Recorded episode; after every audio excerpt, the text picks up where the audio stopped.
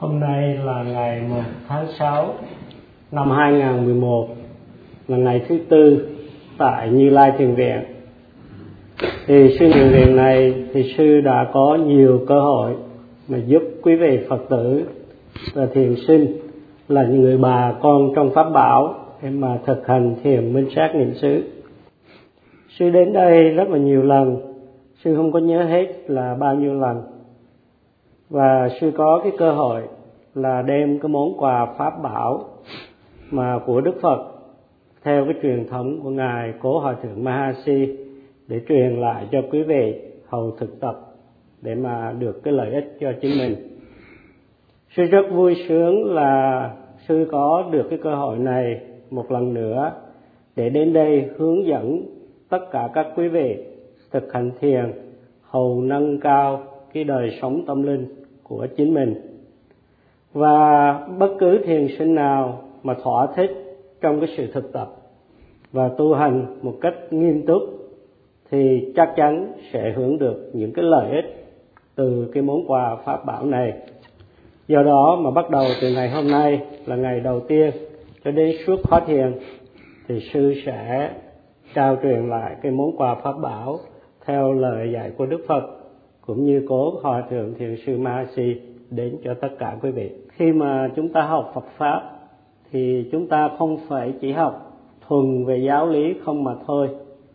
Không phải chỉ muốn biết Đức Phật đã dạy những gì và văn hóa Phật giáo là ra làm sao. Nhưng mà chúng ta phải thực tập và khi mà chúng ta tập một cách có hệ thống, nghiêm túc thì đời sống của chúng ta sẽ được thăng hoa và chúng ta sẽ hiểu thấu đáo những cái phẩm tính của giáo pháp của Đức Phật. Con người khi mà muốn thăng hoa đời sống thì theo có nhiều cách thức, chẳng hạn như làm việc, buôn bán, vân vân. Nhưng mà những cái thứ này nó không có mang lại một cái hạnh phúc đích thực cũng như những cái phúc lợi đảm bảo hoàn toàn cho chúng ta và muốn có được một cái loài hạnh phúc bảo đảm đích thực thì chúng ta nên hiểu cách thức vuông bồi tâm linh cho chính mình.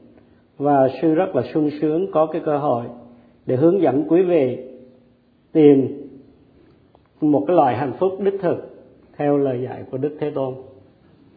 À, một vài người nghĩ rằng thiền minh sát niệm xứ thì làm sự chọn lựa có nghĩa là chúng ta có thể tập hay không tập. Nhưng mà sư không nghĩ như vậy. Sư nghĩ thiền minh sát niệm xứ, tối cần và có tính cách bắt buộc đối với chúng ta. Khi mà một à, em bé mà đến trường mẫu giáo để mà đi học đó, thì cái em bé này không có biết đọc và tại trường mà để cho em bé vui với trường học, thích cái đời sống nhà trường, thì mới mở nhà rồi đọc những bài thơ cho các em nghe. Rồi mới dạy các em học cái mẫu tự. Và các thầy cô mới tập cho em bé đánh vần và sau đó thì đọc những cái bài hay những cái đoạn văn. Nếu mà học sinh mà mẫu giáo mà không được học cái mẫu tự thì sẽ không bao giờ đọc được một cái gì hết và cũng sẽ không hiểu được cái gì hết.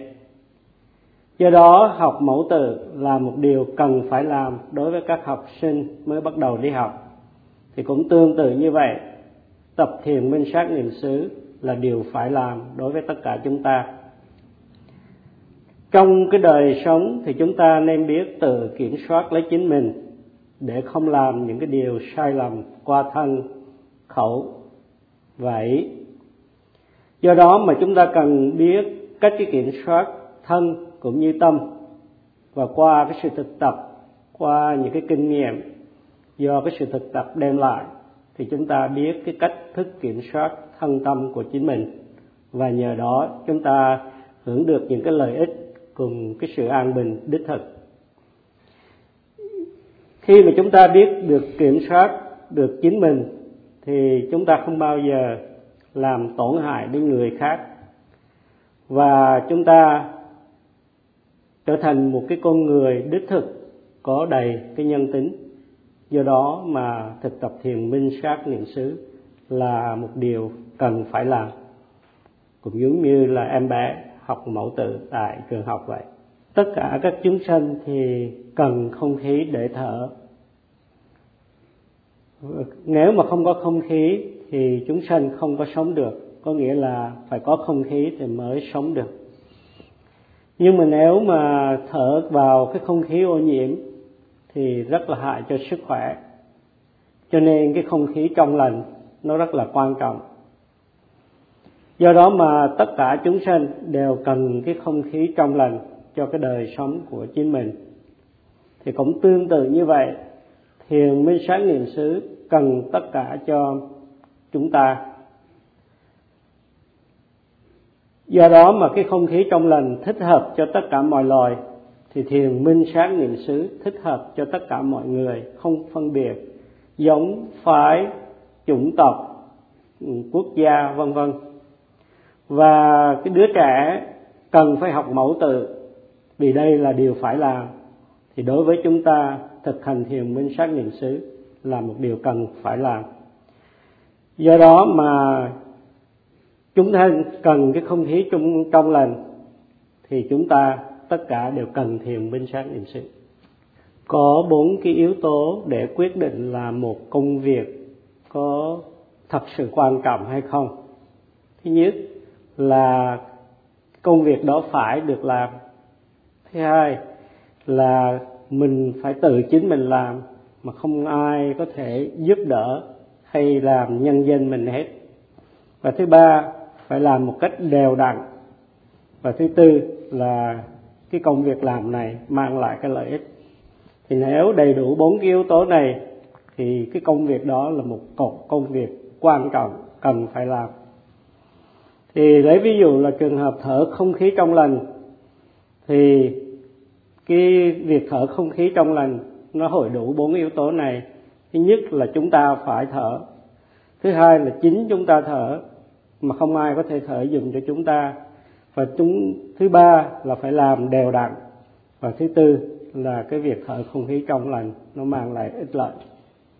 Thì cũng tương tự như vậy thiền minh sát niệm xứ là một cái việc mà chúng ta cần phải làm, tự chính mình làm là một cách đều đặn, tinh tấn và thứ tư là cái sự thực hành này, nó sẽ mang lại lợi ích do đó mà thiền sinh tham dự cái khóa thiền này nên sung sướng và thỏa thích với chính mình là mình có được cái cơ hội tham dự cái khóa thiền để mà thực tập những cái giáo pháp mà Đức Phật dạy. Do đó mà trong các cái buổi pháp thoại thì thiền sinh nên nghiêm túc lắng nghe cái phương pháp hành thiền để thực tập một cách có hệ thống và tập một cách tinh cần, thành khẩn để đem lại cái sự lợi ích cho chính mình. Khi mà ờ, chư sư nói pháp thoại thì thiền sinh nên chú tâm lắng nghe một cách rất là thành khiết thành khẩn và sung sướng với cái giáo pháp rồi sau đó đem áp dụng những cái điều mình nghe, học được từ chư sư. Do đó mà sư kỳ vọng tất cả các thiền sinh thực tập nghiêm túc trong cái khóa thiền này, thực tập một cách thành kính đối với giáo pháp và luôn luôn nỗ lực tinh cần tập một cách không có sao lãng. Và quý vị đã được nghe cái băng mà của ngài hòa thượng thiền sư Mahasi hướng dẫn để mà quý vị biết cách cái thực tập và chư sư sẽ cố gắng giúp đỡ quý vị thực tập trong khóa thiền này. Và đây là cái lời mở đầu, cái phát thoại mở đầu của cái ờ, khai mạc cái khóa thiền mà sư đã nói cho quý vị nghe. Một điều nữa mà sư muốn sách tấm quý vị, khuyến khích quý vị có một cái thái độ thực tập cho nó đúng đắn trong suốt cái khóa thiền này là trong khi quý vị mà học cái cách thực tập, nghe các chư sư giảng về cái phương pháp thiền, có thể quý vị chưa có kinh nghiệm, cho nên trong tâm của quý vị chưa phát triển đủ cái đức tin để mà có cái lòng kính trọng hoàn toàn đối với chư sư. Thì điều đó cũng dễ hiểu, nhưng sư muốn khuyên quý vị là cho đến khi quý vị có một cái đức tin mạnh mẽ thì đừng có làm một cái hành động nào, kể cả những cái lời nói của mình, mà tỏ vẻ bất đính đến chư sư. Do đó mà quý vị nên có thái độ là cố gắng lắng nghe một cách nghiêm túc. Để học được cái phương pháp hành thiền, thì để đó là cái lòng bày tỏ sự kính trọng đối với các thiền sư. Trong các buổi pháp thoại, quý vị nên chú tâm lắng nghe để thỏa thích với giáo pháp hầu gặt hái được những cái điều học hỏi cho cái sự thực tập của mình. Nếu mà thiền sinh không có thực tập một cách nghiêm túc, thì không có xứng đáng để được hưởng cái sự hướng dẫn, hành thiền từ chư sư. Một số thiền sinh thì bên ngoài có vẻ là nghiêm túc, nhưng thực ra không có thực tập một cách rất là tinh cần hay đúng hơn, tập một cách lơ là, sao lãng. Sư không có muốn thấy quý vị tập với một cái cách thế như vậy. Sư mong mỏi là quý vị hãy cố gắng hết sức mình, tinh cần, nghiêm túc để xứng đáng là một cái thiền sư thực tập, thực sự. Do đó mà thời gian trong khói thiền rất là quý báu. Sư nhắc nhở quý vị phải có từ bây giờ một cái thái độ thực tập đúng đắn, nghiêm túc để mà mang lại lợi ích cho chính mình trong khóa thiền. Cuối cùng, sư mong tất cả quý vị thực tập một cách trôi chảy và thành công. Và đến đây thì sư xin kết luận cái buổi pháp thoại khai mạc khóa thiền minh sát niệm xứ hôm nay.